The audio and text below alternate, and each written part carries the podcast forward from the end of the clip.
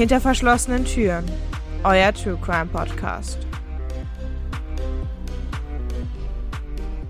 Hallo und herzlich willkommen zur dritten Folge von Hinter verschlossenen Türen, eurem True Crime Podcast. Ich bin Emily und ich habe heute einen neuen Gast dabei, nämlich Julia. Hi! Leonie ist heute nicht dabei, aber keine Sorge, die habt ihr nicht verloren. Die kommt auch bald wieder. Die beiden werden sich nämlich, so wie es gerade geplant ist, mit den Folgen abwechseln. Julia, willst du dich kurz vorstellen?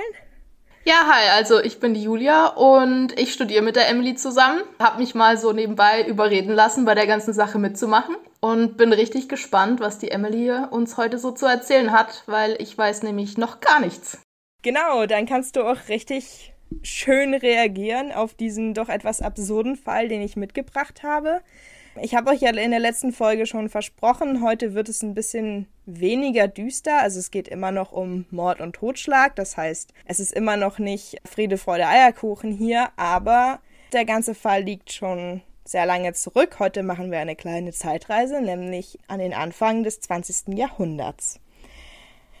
Vorab habe ich eigentlich nicht viel zu sagen. Ich glaube, es gibt jetzt auch keine großen Triggerwarnungen auszusprechen.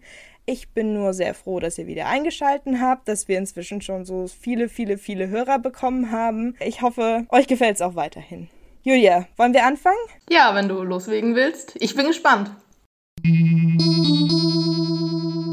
Am 23. August 1897 betritt ein Bankier namens Gumpel das Polizeirevier in Berlin.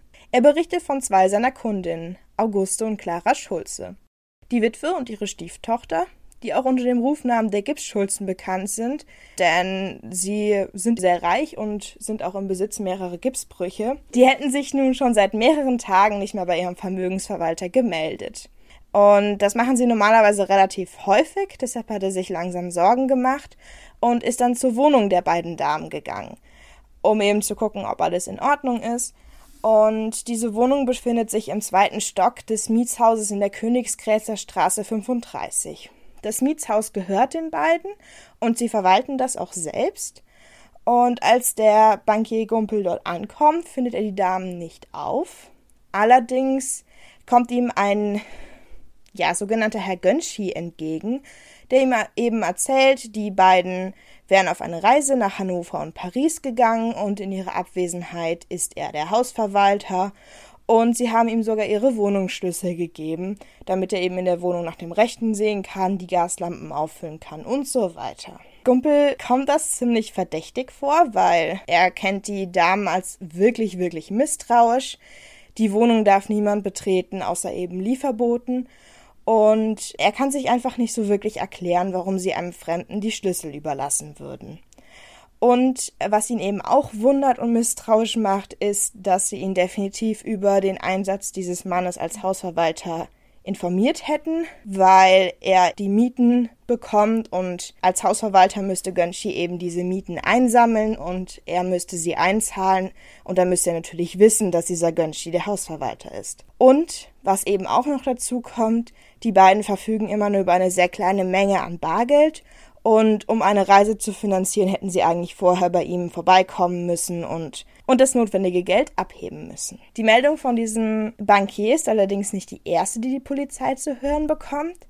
Denn seit dem 14. August 1897 gibt es immer wieder Gerüchte, Munkeleien, Beschwerden. Die Schulzes seien angeblich verreist, aber sie kriegen immer noch ihre Kohle und ihr Frühstück und ihre Zeitungen zugestellt, was man normalerweise, bevor man auf eine Reise geht, abstellt. Und immer wieder stehen eben die Lieferboten vor verschlossenen Türen. Was auch dazu kommt, seit mehreren Tagen beschweren sich die Bewohner des Hauses über einen sehr seltsamen Geruch, der aus dem Keller kommt. Den Polizeileutnant Höpfner macht das Ganze sehr misstrauisch. Deshalb macht er sich mit zwei Beamten auf den Weg in die Königsgrätzer Straße, um einmal nach dem Rechten zu sehen. Dort befragt er eben alle Bewohner des Hauses und stellen fest, dass dieser ominöse Hausverwalter Gönschi die Gerüchte zur Reise der Damen in die Welt gesetzt hat. Außerdem habe er am 16. August, nämlich zwei Tage nachdem man August und Clara das letzte Mal gesehen hat, mehrere Fuhren Erde bestellt, die im Keller aufgeschaufelt werden sollten. Eigentlich ja nichts Ungewöhnliches, wenn man die Keller aus der damaligen Zeit vor Augen hat, nämlich einfach ausgegrabene, ausgetretene Erde. Und wenn dann eben noch Erde dazukommt, ist es normalerweise nichts Seltsames. Allerdings dieser Keller ist quasi als Wohnung vermietet, ist auch eben gefliest und eingerichtet. Und deshalb erscheint es ihm halt sehr seltsam, dass da jetzt Erde gestapelt werden soll. Und Gönshi behauptet, dass sein Geschäftspartner, nämlich Löwy, darin Wein lagern soll. Sie gehen dann eben in den Keller, um zu gucken, was da los ist. Sie möchten eben die Kellertür öffnen. Allerdings ist die mit einem Kunstschloss verschlossen und selbst der herbeigerufene Schlosser ist nicht in der Lage, dieses Schloss zu öffnen. Sie brechen dann eben das Türfutter heraus und durch den entstandenen Spalt klettern die Beamten dann in den Kellerraum. Dort ist der Sand oder die Erde in der Mitte des Raumes aufgetürmt und daneben steht eine Schaufel. Sie graben dann ein bisschen, um herauszufinden, ob der Wein da wirklich drin gelagert wird und stoßen auch zwei Kisten. Aber da ist kein Wein drin, sondern zwei Leichen, die in schwarzes Wachstuch gewickelt sind. Und die werden relativ schnell als die vermissten Auguste und Clara Schulze identifiziert. Auguste Schulze ist eine 73-jährige Dame, die als Lutze geboren wurde, und zwar am 20. November 1823. Ihre Stieftochter Clara Schulze ist 56 Jahre alt und wurde am 7. August 1841 geboren. Der verstorbene Ehemann von Auguste Schulze war im Besitz mehrerer Gipsbrüche und eben auch zwei Mietshäusern in Berlin und sein gesamtes Vermögen war mehr als eine Million Mark. Und Julia, du hast das Ganze ausgerechnet. Wie viel ist das denn inzwischen heute? Also heute sollten das ungefähr eine Million und 400.000 Euro sein. Und dieses Vermögen geht nach seinem Tod 1892 an seine Witwe und seine Tochter aus erster Ehe über. Jetzt ist es ja meistens so, äh, man hat ja irgendwie so diesen Stiefmutter-Trope im Sinne, so Stieftochter und Witwe können sich wirklich nicht ausstehen. Bei denen ist es aber anders, die wohnen gemeinsam in dieser Wohnung eben und verstehen sich scheinbar ziemlich gut, denn sie verlassen die Wohnung auch nur, wirklich nur, um die Miete im zweiten Haus in der Prenzlauer Allee einzutreiben oder eben die Termine mit ihrem Vermögenswalter Gumpel am Alexanderplatz wahrzunehmen. Alles andere kriegen sie gebracht und sie gelten eben als äußerst misstrauisch und sehr geizig. Es darf auch niemand ihre Wohnung betreten, außer eben den Lieferboten. Und das letzte Mal lebendig gesehen werden sie am 14. August 1897 um 10 Uhr. Bereits am Mittag dieses Tages findet der Lieferbote für das Eis bereits niemanden in der Wohnung vor. Am 23. August 1897 werden sie dann in den Kisten gefunden und zu dem Zeitpunkt sind ihre Leichname bereits stark verwest und beide Körper sind voll mit Blut. Und der Pathologe urteilt später, dass bei beiden das Stirn- und Nasenbein zertrümmert wurde und bei Auguste Schulze, also der älteren Dame, sogar der Unterkiefer. Als Tatwaffe vermutet er einen Beil oder einen eisernen Totschläger. Oha. Das Motiv für den Doppelmord ist relativ schnell klar, weil die beiden eben sehr vermögend waren, wird Habgier vermutet. Nur der Raubmörder dürfte nur eine sehr knappe Beute ergattert haben, denn die beiden hatten zwar ein Riesenvermögen, wie wir eben schon gehört haben, aber die Hälfte davon bewahrten sie eben in der Reichsbank auf und die andere Hälfte wird von dem Bankier Gumpel verwaltet. Und der gibt ihnen eben jeden Monat eine gewisse Menge an Bargeld und Wertpapieren raus, so für das Nötigste, also was man halt in einem Monat so bezahlen muss. Also einfach so die gängigen Ausgaben. Und mehr haben sie nicht im Haus. Das heißt, wer auch immer sie umgebracht hat, wird es vermutlich für das Geld getan haben, aber derjenige wird eben nicht sonderlich viel davon haben. Und es gibt auch schnell einen Hauptverdächtigen. Wir haben ja eben schon von dem Herrn Gönschi gehört, der eben behauptet hat, er wäre der Hausverwalter und die beiden wären auf eine Reise gegangen, was jetzt natürlich nicht stimmen kann, weil sie sind ja schon eine längere Zeit tot, das heißt, sie sind vermutlich nicht verreist. Aber wer ist dieser Mann überhaupt? Der 47-Jährige ist Schuhmacher und wohnt mit seiner Frau in einer Wohnung in der Mühlenstraße, wo das Ehepaar einen Schuhladen betreibt. Er ist schmächtig, trägt einen gepflegten grauen Vollbart und ist meistens in einem schwarzen Anzug mit Gehrock anzutreffen. Geboren wurde er in Österreich-Ungarn, nämlich in Maros Wasserheli, keine Ahnung, ob das richtig ausgesprochen ist. Der deutsche Name des Ganzen ist Flugstadt in Siebenbürgen. Er besucht die Schule bis zum 14. Lebensjahr, macht eine Lehre zum Bäcker und tritt dann im Jahr 1872 der Armee bei. Dort desertiert er im Jahr 1875, weil er einen Streit mit seinem Feldwebel hatte und nimmt dann auch eben noch ein paar Wertgegenstände mit. Er wird dann aber relativ schnell gefasst. Wenn man eben als Soldat desertiert ist, das macht man sich quasi straffällig. Und nachdem er dann ergriffen wird, wird er zu vier Jahren schweren Kerkers verurteilt und die sitzt in der Festung Theresienstadt ab. Nach seiner Freilassung im April 1884 ist er Geselle bei mehreren Hofschuhmachern in Budapest, Wien und München. In München lernt er seine drei Jahre ältere Frau kennen, die dort als Verkäuferin arbeitet. Die beiden heiraten im Jahr 1891 in Budapest. Von dort aus ziehen sie nach Berlin, wo Gönschi fünf Jahre lang als Werksführer bei Müller und Schlitz Wegsche, das ist eine Schuhfabrik in Berlin, arbeitet. 1897 machte sie schließlich mit einem Schuhgeschäft in der Mühlenstraße selbstständig.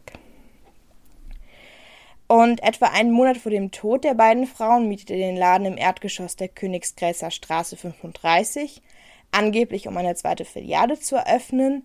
Und das will er auch mit einem Geschäftspartner getan haben, nämlich einem Johann Löwy, über den erfahren wir dann im Laufe der Folge noch ein bisschen mehr. Und zu dem Laden mietet er ein Hinterzimmer an und eben den Kellerraum, in dem die Kisten gefunden wurden. Am 14. August beobachtet der Gastwirt Hinz, der nebenan seine Gaststätte hat, wie Gönschin gegen 10 Uhr am Tresen ein Bier trinkt. Als er Clara Schulze über die Straße gehen sieht, meint er noch etwas mit ihr besprechen zu müssen und läuft ihr hinterher. Etwa eine Stunde später kommt er erhitzt und erregt zurück. In den Tagen nach dem Mord macht er sich mehrmals mit seiner Ehefrau an der Wohnung zu schaffen und auf dem Läufer hinter seinem Ladentisch finden sich Blutspuren. Also es gibt schon mal einige Indizien, die gegen ihn. Ja, er hat eben gelogen, es gibt Spuren, Blutspuren hinter seinem Ladentisch und er ist eben auch der letzte, mit dem Clara Schulze gesehen wurde, bevor sie eben verschwunden ist. Und wie man auch schon gehört hat, er hat ja ist ja schon in seiner Jugend ein bisschen straffällig geworden und neigt eben zum Diebstahl. Und das denkt sich auch die Polizei, sie will ihn verhören, allerdings ist Herr Gönschi dann nicht mehr auffindbar. Eine Nachbarin der beiden berichtet, dass sie das Ehepaar am Abend des 18. August streiten gehört hat. Ein Eisenbahner, der im selben Haus wohnt, sieht die beiden mit ihrem Dienstmädchen und ihrem Zwergspitz in der Nacht in Frankfurt an der Oder und als Gönschi ihn bemerkt, tut er so, als würde er ihn nicht kennen. Seine Frau geht aber ganz freudig auf ihn zu und oh, guck mal, das ist unser Nachbar und ja, da tut er eben ganz so beschämt, so als hätte er ihn nicht erkannt oder so, aber es ist halt ganz klar, er will ihn nicht erkennen. Und der Eisenbahner denkt sich dann, okay, wahrscheinlich kann er seine Miete nicht bezahlen und ist deshalb aus der Stadt getürmt und denkt sich halt nichts weiter dazu. Das ist aber die letzte Spur, die man von den beiden hat. Die Polizei setzt eine hohe Entlohnung auf Hinweise zur Ergreifung aus. Sie schicken sogar Fahndungsbriefe an Behörden im Ausland und fordern eben auch die Öffentlichkeit in Zeitungsartikeln auf, sich an der Fahndung zu beteiligen. Es dauert aber noch zwei Jahre, bis im Jahr 1899 ein Mann aus Cotiba in Brasilien im deutschen Konsulat in Rio de Janeiro den Steckbrief sieht und berichtet, er hat das Ehepaar einige Male in Kurtiba gesehen. Daraufhin werden sofort Polizisten entsandt. Die Gönschis schaffen es aber zu fliehen und sie werden dann im September 1899 in Rio de Janeiro aufgegriffen und verhaftet. Die werden dann mit dem Schiff nach Hamburg übergesiedelt, von wo sie dann eben mit dem Zug nach Berlin gebracht werden. Und der Hund, der Zwergspitz, den sie dabei hatten und den sie auch sehr gemocht haben, wird in Brasilien verkauft. Ab dem 3. April 1900 findet der Prozess gegen die beiden vor dem Schwurgericht des Landgerichts in Berlin statt. Julia, was ist denn ein Schwurgericht? Also, der Begriff Schwurgericht stammt aus der Zeit nach der Reichsgründung 1871 bis 1924, als es sich beim Schwurgericht tatsächlich noch um ein Geschworenengericht gehandelt hat. Es wurde 1879 als Laiengericht mit zwölf Geschworenen und drei Berufsrichtern eingeführt. Nach der bis 1924 üblichen Gerichtsordnung waren die Richter und Geschworenenbank getrennt, wobei die Geschworenen ohne die Richter über die Schuldfrage entschieden und mit den Richtern über das Strafmaß urteilten. Ja, also so ein bisschen kann man sich eigentlich vorstellen wie das Jurygericht in den USA. Das Volk entscheidet und die Richter sitzen eben dabei. Herr Gönshi ist angeklagt wegen Mordes in zwei Fällen und Frau Gönshi wegen Beihilfe und Begünstigung dieser Morde. Die Ehefrau wird als erste vernommen. Sie will von dem Mord überhaupt nichts gewusst haben, nicht einmal von der Öffnung der zweiten Filiale in der Königsgräßer Straße. Sie weiß nur, dass ihr Mann Anfang August eine Hausverwalterstelle angenommen hat und vom Tattag weiß sie nur zu berichten, dass Ganshi früh das Haus verlassen hat, um Bilder anzunageln. Und gegen 12 Uhr mittags sei er sehr blass und erregt zurückgekommen und der Vorsitzende Richter hakt dann nach. Nahm er da etwas mit? Ja, ein Beil. Hatte das wieder mitgebracht? Nein. Also, Julia, Kurze Frage. Wie nagelst du Bilder an? Mit einem Beil? Sicherlich nicht. ja, also es ist, es ist schon eine sehr komische Aussage. So, warum braucht man ein Beil, um Bilder anzunageln? Vielleicht ist die Praxis mit dem Hammer auch irgendwie erst nach dem Zweiten Weltkrieg oder so entstanden. Ich weiß es nicht. Aber ähm, ja, mir kommt es ein bisschen komisch vor, dass sie da ein Beil Vielleicht sind wir einfach nicht minimalistisch genug und nutzen das Beil nicht für genug Sachen, weißt? Vielleicht waren die ja schlauer früher. Wo, wofür braucht man denn überhaupt einen Beil, außer jemanden umzubringen und ja, vielleicht Holz zu schlagen, aber ansonsten. Ja, gut, Holz schlagen wäre jetzt auch meine Antwort gewesen, aber keine Ahnung. naja, also er hat scheinbar mit einem Beil ähm, Bilder angenagelt. Das ist zumindest ihre Überzeugung. Am 18. August 1897 kommt ihr Mann dann nach Hause und zeigt ihr verschiedene Wertpapiere und Schmuck und die will er aus dem Schlafzimmer der Schulzes haben, die nach Hannover verreist wären. Außerdem erklärte er ihr, dass sie jetzt nach Brüssel reisen müssten. Sie bestellen zwei Droschken zum Bahnhof Friedrichstraße in Berlin und fahren von dort mit dem Zug nach Frankfurt an der Oder. Dazu muss man wissen, ich weiß nicht genau, ob du die Route von Berlin nach Brüssel irgendwie so ein bisschen im Kopf hast. Nee, gar nicht. Ich bin total schlecht, was diese ganzen geografischen Angelegenheiten angeht. Ja, es ist auch gar nicht äh, so schlimm. Ich musste auch erstmal bei Google Maps nachgucken. Frankfurt an der Oder liegt halt überhaupt nicht auf der Strecke. Also du fährst ja quasi von Berlin dann Richtung Westen und Frankfurt an der Oder liegt so ein bisschen östlich von Berlin. Also die fahren halt einen richtigen Umweg. Sie verbringen dann die Nacht in Frankfurt an der Oder und fahren ab 6 Uhr morgens über Cottbus, Halle, Köln und Aachen nach Brüssel. Da nehmen sie sich nicht sofort ein Hotel, sondern verbringen die erste Nacht damit, dass sie quasi durch die Stadt laufen und scheinbar nach irgendwas suchen. Sie weiß aber nicht nach was. Und erst am nächsten Tag nehmen sie sich ein Hotel in der Nähe des Boulevards.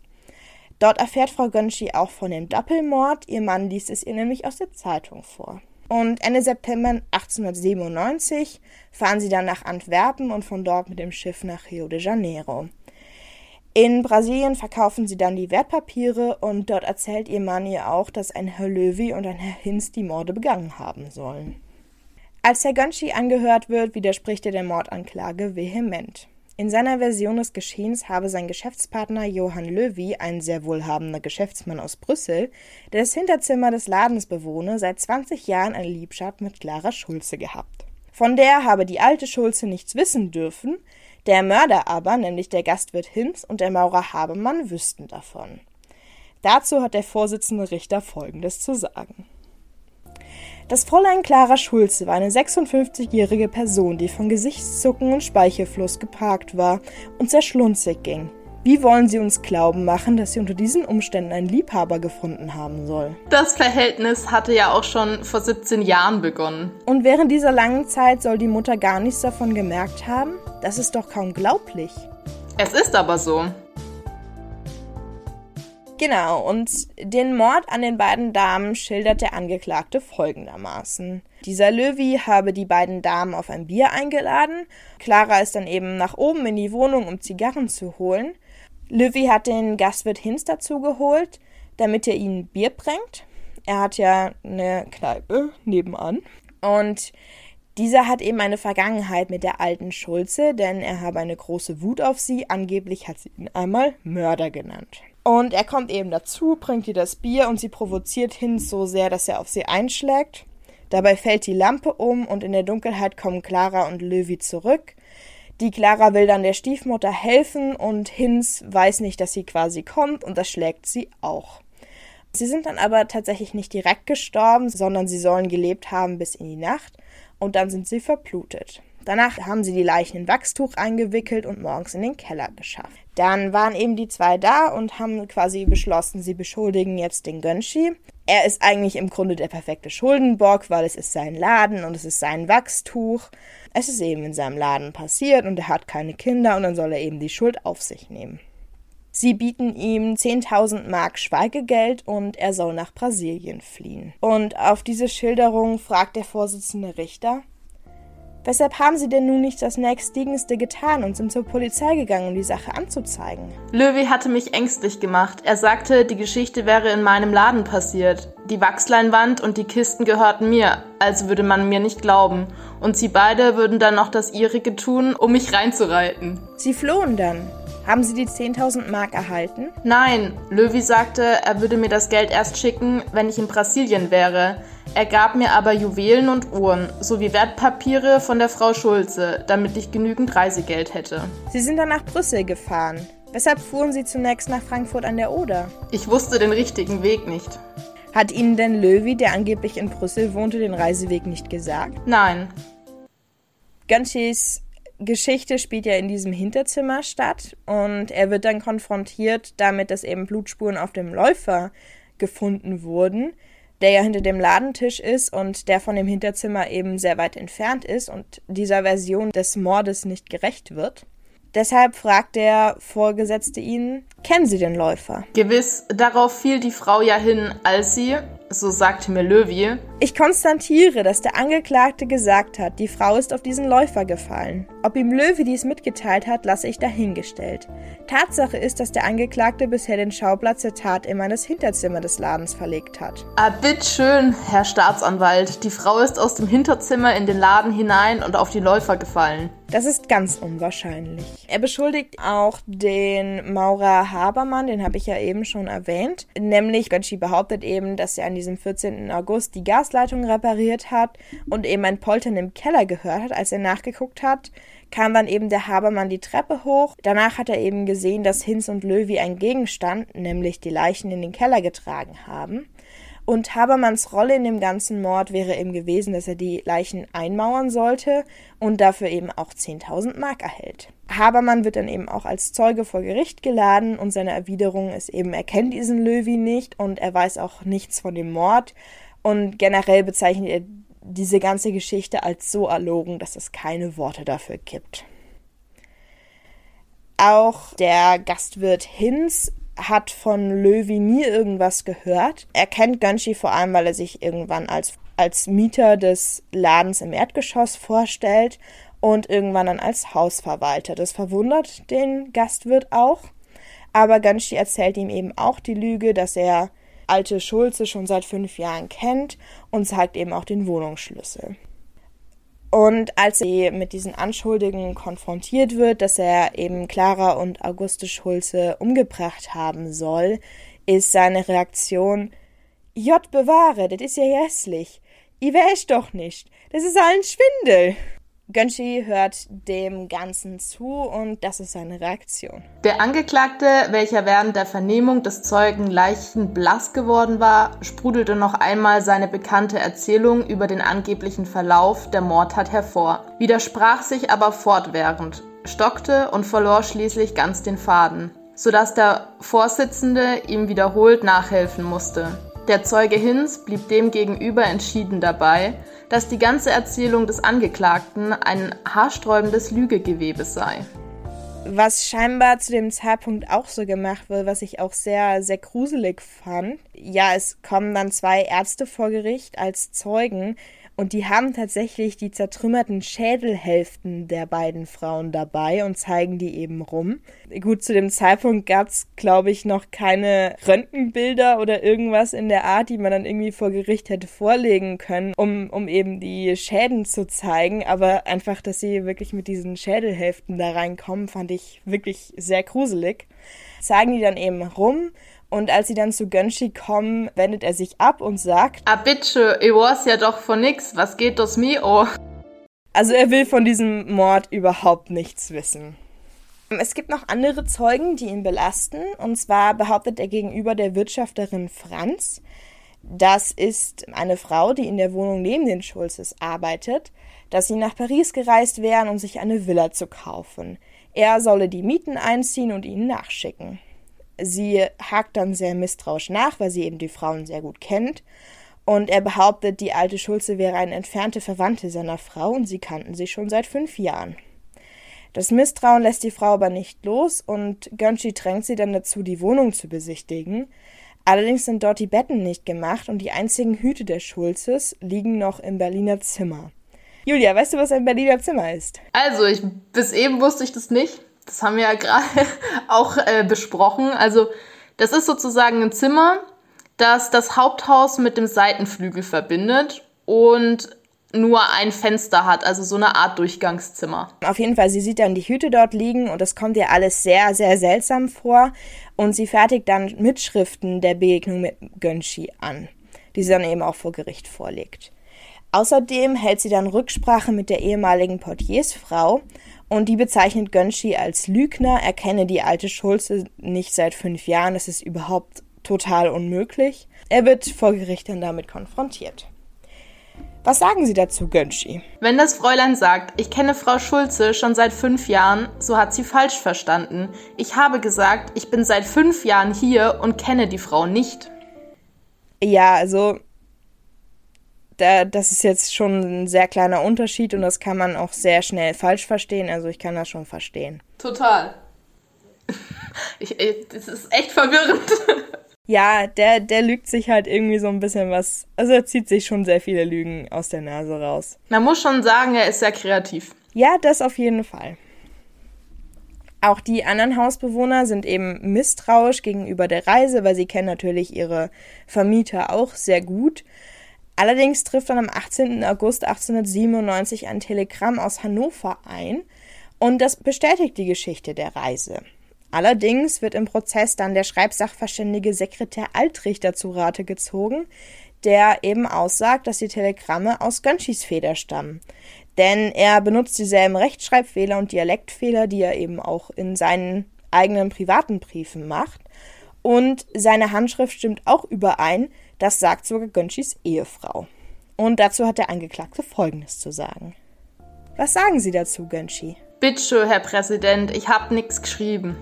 Ihre Frau hat doch aber auch ihre Handschrift anerkannt. Bitteschön, Herr Präsident. So eine Frau kann darüber gar nichts wissen. Sehen Sie, mancher Mensch schreibt wie der andere. Ich will Ihnen 15 bis 20 Mal hintereinander ein und denselben Namen schreiben und der soll jedes Mal anders ausschauen. Ja, auf Handschriften darf man nichts geben. Ja, es ist einfach wirklich nur ein einziges Lügengewebe, das der da spinnt und irgendwie nichts macht Sinn und der zieht sich einfach irgendwie was Neues, noch viel unrealistischeres jedes Mal aus der Nase, dass er mit irgendwas konfrontiert wird, was keinen Sinn macht. Das Gericht zweifelt langsam eben auch die Persönlichkeit dieses Löwis an, ob der überhaupt existiert hat und er wird dann eben gebeten, den Löwy mal zu beschreiben. Er war eben ein älterer Mann, so 42 bis 46 Jahre alt. Sein Haar war rötlich-grau und er war ein geborener Brüsseler. Was für eine Religion hatte der Mann denn? Er war ein getaufter Israelit. Sprach er denn nur immer Französisch? Aber nein, er sprach gut Deutsch. Aber Französisch doch auch. Einmal hat er Französisch gesprochen, sonst sprach er immer seine Muttersprache. Wie das? Nun, Belgisch. Das macht ja gar keinen Sinn. Tischlermeister Stiller kennt Gönschi seit 1892. Er hat seine Ladeneinrichtung gebaut. Gönschi hat Schulden von ca. 1400 Mark bei ihm. Und bei der Bestellung von der Einrichtung für das Hinterzimmer erzählt er eben von seinem Geschäftspartner Löwy. An dem Tag nach dem Mord kommt der Angeklagte dann zu ihm und erzählt ihm, Löwy sei tot und will mit Aktien seine Schulden bezahlen. Sie gehen dann zusammen zu einem Bankier, der nimmt die Aktien allerdings nicht an. Die einzige andere, die die Identität von Löwy zumindest einigermaßen bestätigen kann, ist ein Dienstmädchen im Hause der Königsgrätzer Straße. Und sie meint, sie hat vom 14. bis zum 20. August zwei unbekannte Männer bemerkt, die angeblich die Kellerwohnung mieten wollten. Also sie hat keinen Löwy gesehen, er hat sich hier auch nicht vorgestellt, aber sie hat zumindest zwei unbekannte Männer gesehen. Der Untersuchungsrichter der damit beauftragt wurde, Löwy und dessen Schwester auszumachen, bezichtigt Gönchi als notorischen Lügner, weil er keine Identität feststellen konnte, dass die beiden jemals existiert haben. Es gibt einen Zeugen, der tatsächlich jemanden beschreibt, der zumindest diesem Löwy ähnlich sei. Und das wäre ein Handelsreisender namens Levi, der 30 Jahre alt sei, groß und einen hellen Schnurrbart hat. Er sei viel gereist und spricht Französisch. Er wurde in Hessen geboren. Was ja zumindest vom Namen her und so von, naja, er spricht halt Französisch und reist viel durch die Gegend, irgendwie auf diesen Löwy zutrifft. Aber selbst der Angeklagte sagt, nein, das ist nicht der Täter, das ist nicht Löwy was irgendwie sehr blöd ist, weil dann hat er zumindest mal irgendwie eine, eine Vorlage, dass er quasi sagen kann, so, hey Leute, der existiert tatsächlich. Und so, nee, der ist zu jung. Das, das macht doch gar keinen Sinn. Also, Nein. der kann sich doch selber entlasten und dann sagt er, nee, das ist er nicht. Ja. ah. Traditionsgemäß wird dann am letzten Verhandlungstag der Angeklagte gefragt, ob er an einen der Zeugen noch eine Frage zu richten habe. Er stellt dann keine Frage, sondern er hält eine sehr passionierte Rede. Jawohl, Herr Präsident, bitteschön, lassen Sie es mich ausreden. Heute ist der letzte Tag und der letzte Termin, wo ich Ihnen kann meine Unschuld beweisen. Ich weiß, was auf meinem Herzen liegt und weiß, dass mein Gewissen frei ist und rein. Jeder hat mich zwischen neun und zehn Uhr gesehen. Alles, was die übrigen Zeugen gesprochen haben, ist nur ein Schauspiel. Das ist gar nichts wert. Hier kommt's nur drauf an. Wer hat die Tat begangen? Hab's nicht getan. Ich bin in der ganzen Welt als Raubmörder ausgeschrien worden und habe nur zu meinem Gott bitten können. Lieber Gott, verlass mich nicht. Er hat mich nicht verlassen. Er hat mich beschützt, indem er mir Verstand und Geist belassen hat. Der liebe Gott steht mir bei. Ich habe ihn auch für meine Ehefrau gebeten. Die arme Frau ist auch zwei Jahre unter dem furchtbaren Druck gestanden. Sie ist krank und schwach darüber geworden. Bittschön, lassen Sie mich ausreden. Es ist möglich, dass der Herr Rechtsanwalt mir meine Ehre wiedergibt, aber es ist schwer. Schauen's, Löwy existiert, wenn man ihn nur suchen will. Ich habe auch zwei Jahre lang nicht existiert. Trotzdem die Polizei meine Fotografie hatte. Man hat mich gesucht und nicht gefunden. Ich habe den Polizeikommissar gesagt, er soll die Personalbeschreibung vom Löwy aufnehmen. Da hat's aber gehießen, Quatsch, ich möchte nochmal meinen ehrlichen Namen wieder haben. Jetzt machen mich alle schlecht, Habermann und selbst Stiller. Aber Petrus hat auch den Herrn Jesus Christus verleugnet. Und so verleugnen die Zeugen jetzt mich. Angeklagter, es handelt sich jetzt lediglich darum, ob Sie noch Fragen haben. Bittschön, Herr Präsident, lassen Sie mich ausreden. Sehen Sie, ich bin beschuldigt, dass in meinem Hemd Blutflecken gewesen seien. Und sehen Sie, da kam Herrn Jeserich und hat nix von Blut im Hemd gesehen. Sehen Sie, nix kann mir bewiesen werden, dass ich die Tat begangen habe. Es wird die Zeit kommen, wo ich noch sprechen werde. Weiter. Habermann sagt, es ist nichts wahr, dass die Frau Schulze mir die Schlüssel gegeben hat. Und doch ist wahr. Wenn ich die Tat hätte machen wollen, hätte ich sie in die enge Wohnung umbringen können. Dann hätte ich alles zusammengerammt und wäre davon gegangen und hätte nicht am 16. und 17. August Stiller noch die Rechnung bezahlt. Wie ich es sag, so ist es. Das sage ich vor dem Herrn Präsidenten und die Herren Geschworenen und das Publikum und die ganze Welt.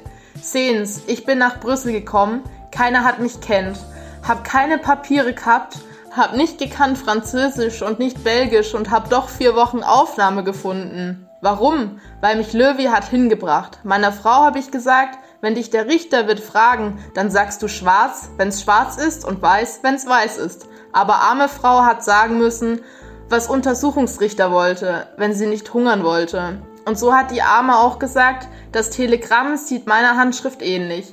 Was soll das arme Weib auch sagen? Gewiss sieht's ähnlich, ich hab's aber nicht geschrieben. Nun, Gönshi, wenn Sie sich noch verteidigen wollen, so werden Sie später noch das Wort erhalten. Jetzt setzen Sie sich. Was kannst du zu dieser Rede sagen? Ich habe den Inhalt nicht verstanden.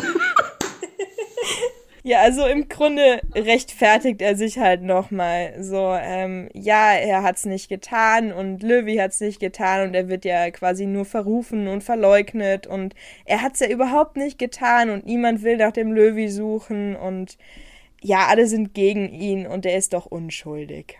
Ja, aber es macht ja, also ich glaube, er hatte selber keine Ahnung, von was er da redet. Ich glaube es auch nicht. Ich glaube, es war einfach nur so eine Scheiße, die haben mich jetzt ertappt, aber er kriegt ja dann später auch die Todesstrafe. Ich glaube, er hat einfach nur nicht sterben wollen. Es war so sein letzter Versuch, so, ey Leute, äh, ich bin's nicht. So nochmal alle kurz vorher verwirren und dann gucken, was passiert. Genau. Dann geht der Prozess auch zu Ende und der Staatsanwalt hält dann eben sein Schlussplädoyer und er erklärt eben, dass er die Frau Gönshi als unschuldig befindet. Sie hätte sich allerhöchstens der unterlassenen Hilfeleistung unter Hehlerei schuldig gemacht, dass sie eben von dem Mord wusste, zumindest wusste, dass irgendwas war, dass sie eben die Wertpapiere und den Schmuck behalten hat, statt sie wegzugeben. Aber da sie ja sehr lange in Untersuchungshaft gesessen hat, reicht es aus als Strafe und sie muss dann eben, kommt dann eben frei. Herr Gönshi findet er ist schuldig in zweifachem Mord und Raub. Er stellt die Liebschaft von Clara und Löwy stark in Frage. Generell die Existenz des Löwys stellt er stark in Frage. Er betont nochmal, dass der Gastwirt Hinz unschuldig ist und er fordert eben die Todesstrafe für Herr Gönshi. Das Plädoyer der Verteidigung sieht folgendermaßen aus. Sie geben zu, dass Gönshi eben ein Lügner ist.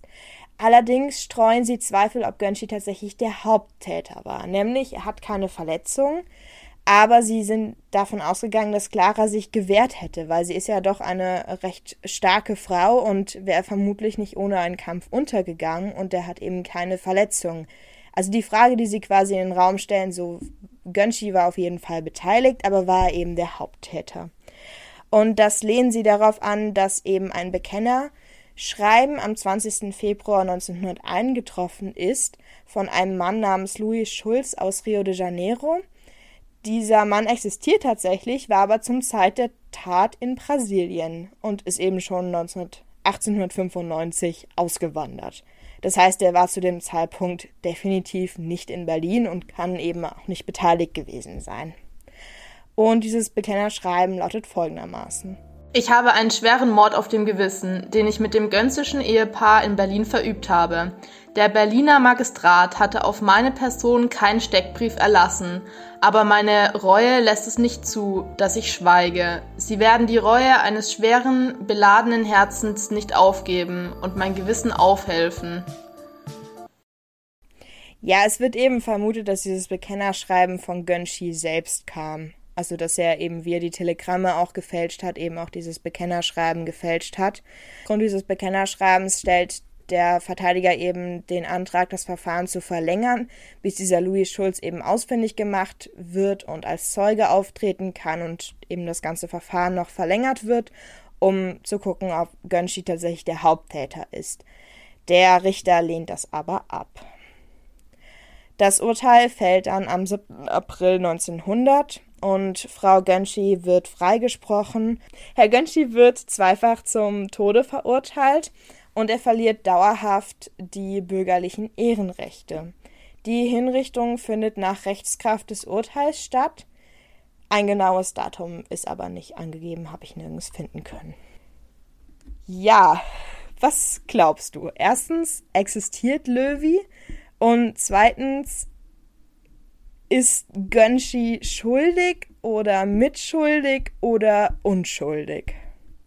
Also irgendwie macht das alles gar keinen Sinn, aber es deutet total auf ihn hin. Also wie soll er denn unbeteiligt sein, aber dann flüchten und seine Frau beeinflussen, aber dann so einen Quatsch erzählen? Also er erwähnt ja vorher, dass seine Frau ähm, aussagen musste, weil sie im Endeffekt sonst nicht hätte überleben können. Also gegen ihn. Und auch das mit dem Beil, dass er ein Beil dabei hatte, als Hammerersatz sozusagen, das macht halt überhaupt keinen Sinn. Also ich glaube schon, dass er das war. Aber vielleicht auch eher, dass seine Frau noch mehr damit zu tun hatte, weil es allein zu machen wäre ja schon irgendwie krass gewesen. Aber dass es diesen Löwy gibt, glaube ich jetzt auch nicht irgendwie. Oder dieses Bekennerschreiben, das macht ja keinen Sinn, wenn man nachweisen kann, dass er da schon weg war. Also der Mann da ausgewandert ist 1895. Ich halte Herrn Gönschi auch einfach für einen Lügner. Ich glaube, er wurde zu Recht verurteilt, dass er auf jeden Fall, auch wenn er nicht der Einzige war, der die Tat begangen hat, zumindest ein Mittäter war. Ich glaube nicht, dass Löwe existiert. Also da stimme ich dir zu. Es ist irgendwie so, keine Ahnung, also was mich halt wirklich so quasi meine Zweifel hat überhand werden lassen, war dann dieses Jahr. Er spricht kein Französisch, aber er spricht seine Muttersprache, nämlich Belgisch. In der Quelle steht dann auch einfach nur noch quasi dieses Zitat und dann so in Klammern große Heiterkeit im Saal. Ja, also eigentlich auch unsere Reaktion so, was, what the fuck, Belgisch ist keine wirkliche Sprache? Aber nein, ich glaube auch nicht, dass Löwy existiert, weil irgendwie hätten sie ihn ja schon finden müssen. Und keiner in dem Haus, in dem er angeblich gewohnt haben soll, hat den je gesehen. Die einzige, die tatsächlich was von ihm gesehen haben will, hat auch nur zwei unbekannte Männer gesehen. Also auch keine Garantie, dass es tatsächlich dieser Löwy war oder dass halt tatsächlich einfach irgendwer anders da war, um eine Wohnung zu mieten. Und vielleicht wurde sie auch irgendwie beeinflusst von der Verteidigung, das kann man ja auch nie wissen, weil sie halt wirklich die einzige Zeugin ist, die aussagt, so ja, sie hat da vielleicht jemanden gesehen.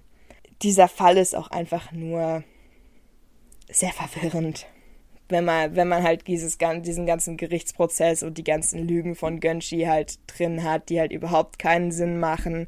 Und der korrigiert sich immer wieder und sobald er von einer Lüge ertappt wird, ist es dann so, nein, nein, das war doch so und so. Und es war einfach nur eine sehr schlechte Verteidigung von ihm. Ich finde ja, das hat total was von so einer Dramashow, die wir uns jetzt so reinziehen könnten. Und das gibt ja immer so eine Person, die irgendwie total dumm ist. Und ich finde, der macht genau diese Rolle. 1a nach. Ja. Aber seine Frau halt auch irgendwie, weil sie wirklich mit so einem ernsten Gesicht behauptet, so ja, er ist zum Bildernageln hingegangen und er hat halt einen Ball mitgenommen. Und ich meine, es gibt, es gibt ja keine Videoaufnahmen davon, aber ich hätte wirklich gerne eine Videoaufnahme von diesem Prozess gesehen. Einfach nur, weil ich mir vorstellen kann, allein der Unterton, der in den Fragen von diesem Vorsitzenden Richter mitschwingt, ist halt immer schon so ein, was erzählen Sie mir eigentlich für einen Scheißdreck? Dauerhaft. Und ich kann mir auch vorstellen, dass er teilweise wirklich Mühe hatte, ernst zu bleiben. Ja, also mir ist es ehrlich gesagt schon schwer gefallen, ernst zu bleiben, während ich das da vorgelesen habe. Aber äh, das, das meine ich. Ich hätte da gern mal das Kopfschütteln von allen Anwesenden gesehen. Aber was die Dramashow betrifft, also es ist ja quasi ein äh, Gerichtsprozess aus dem, aus wirklich dem frühen Anfang der 20, des 20. Jahrhunderts. Und da war es tatsächlich so, dass du dir hast Eintrittskarten kaufen können für Gerichtsprozesse. Also quasi wie als würdest du ins Theater gehen und die waren auch immer sehr schnell ausverkauft. Und es gab eben auch Gerichtsreporter, die wirklich sehr ausschweifende, sehr lange Gerichts, ähm, Zeitungsartikel darüber geschrieben haben.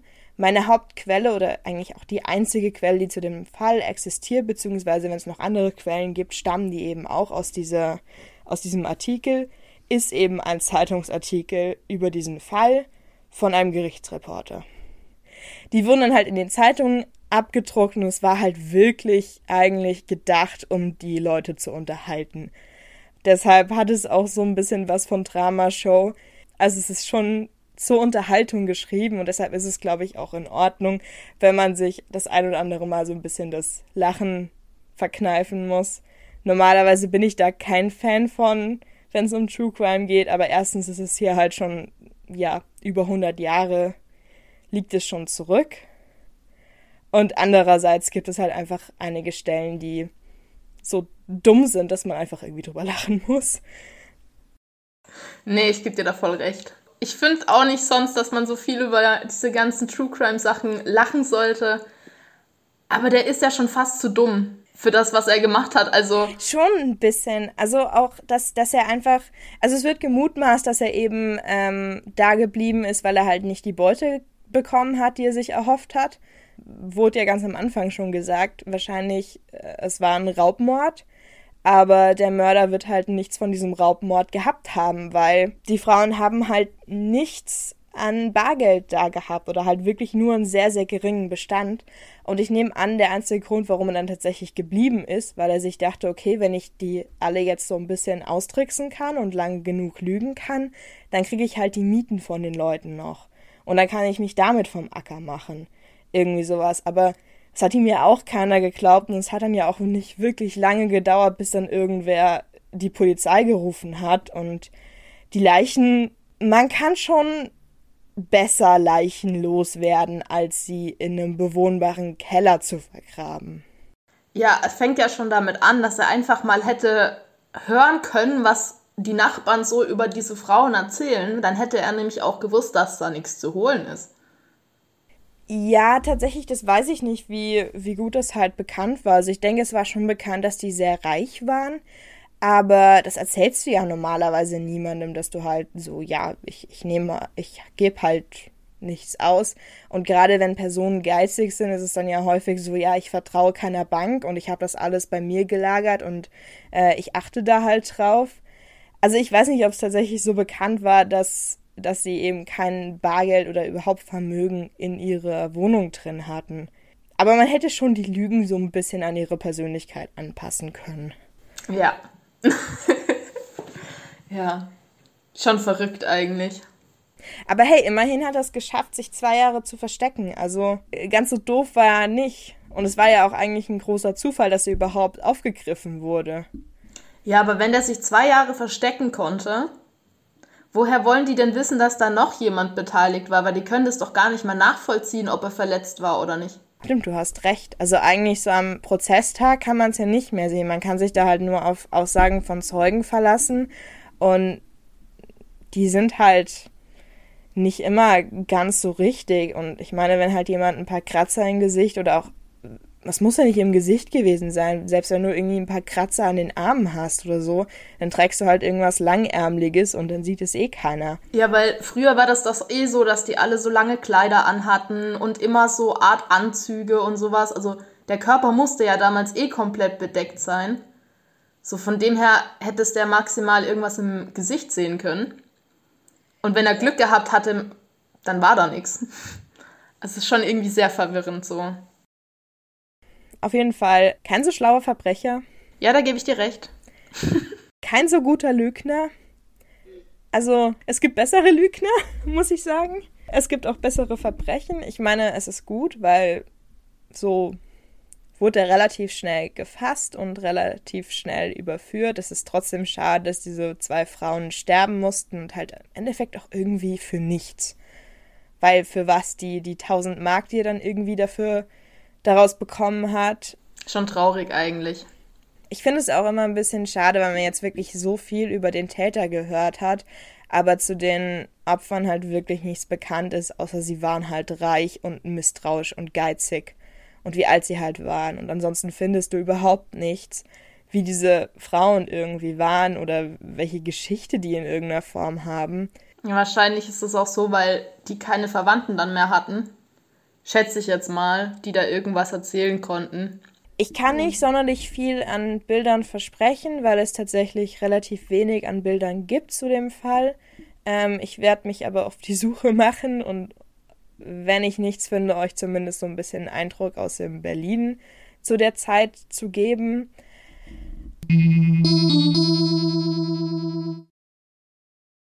Ja, ansonsten würde ich sagen, kommen wir zu etwas mehr Erfreulichem, nämlich zu unseren Empfehlungen. Hast du eine Empfehlung für uns, Julia?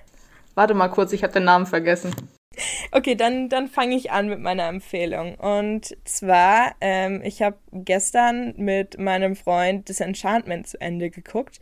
Das ist eine Serie auf Netflix mit inzwischen drei Staffeln von den Machern von den Simpsons. Es geht um Dreamland und es ist halt wirklich wie so ein Märchenschloss und ein Märchenkönigreich. Aber es ist halt alles sehr ins, ins Lächerliche gezogen, beziehungsweise die Prinzessin, die dann irgendwen heiraten muss, ist halt eine Alkoholikerin und sie freundet sich mit einem Elf und mit einem Dämon an und die erleben dann verschiedene Abenteuer. Es gibt aber auch einen großen Plot. Es ist sehr amüsant und sehr empfehlenswert. Sowohl die Story als auch die Witze dahinter. Kann ich sehr empfehlen. Klingt auf jeden Fall sehr interessant. Ich habe gestern eine Serie angefangen und ich habe die tatsächlich durchgeguckt. Die hat nur acht Folgen und ich habe ja leider Gottes kein Netflix, also ich kann mir die tolle Serieempfehlung von dir leider nicht angucken. Aber ich habe auf Prime eine Serie gefunden und ich habe den Namen leider vergessen. Aber auf jeden Fall ging es darum, dass in der Serie so Schüler auf ein Internat à la Schloss Einstein. So kann man sich das vorstellen, auch in so einem alten Schloss. Ähm, ja, und da sind halt so schwer erziehbare Kinder im Endeffekt reingekommen, also die schon aus mehreren Schulen rausgeflogen sind oder wo die Eltern die nicht haben wollten. Und in diesem Schloss kommen, kommt es zu komischen Sachen. Also ich will jetzt nicht zu viel verraten. Auf jeden Fall geht es um so eine Art, ich nenne es jetzt mal Sekte. Ich weiß nicht. Es gibt diese ähm, Rabenmasken. Ich weiß nicht, ob das dir was sagt. Diese Menschen mit den Rabenmasken, die ritual morden. Meinst, meinst du diese, diese Pestenmasken aus dem Mittelalter? Mit diesem langen Schnabel? Ja, genau, so sehen die aus. Auf jeden Fall spielt es da auch eine große Rolle. Und es ist eigentlich eher so ein bisschen Drama und äh, ganz viel Sexszenen und es macht überhaupt keinen Sinn. Aber es ist irgendwie, die machen das dann so spannend und auch so gruselig. Also ich habe zwischendrin auch geschrien, obwohl das gar kein Thriller ist, dass es richtig sehenswert ist. Also keine Ahnung, ich habe dann wirklich gestern den ganzen Tag das geguckt und habe nicht gemerkt, dass wir drei Uhr nachts hatten.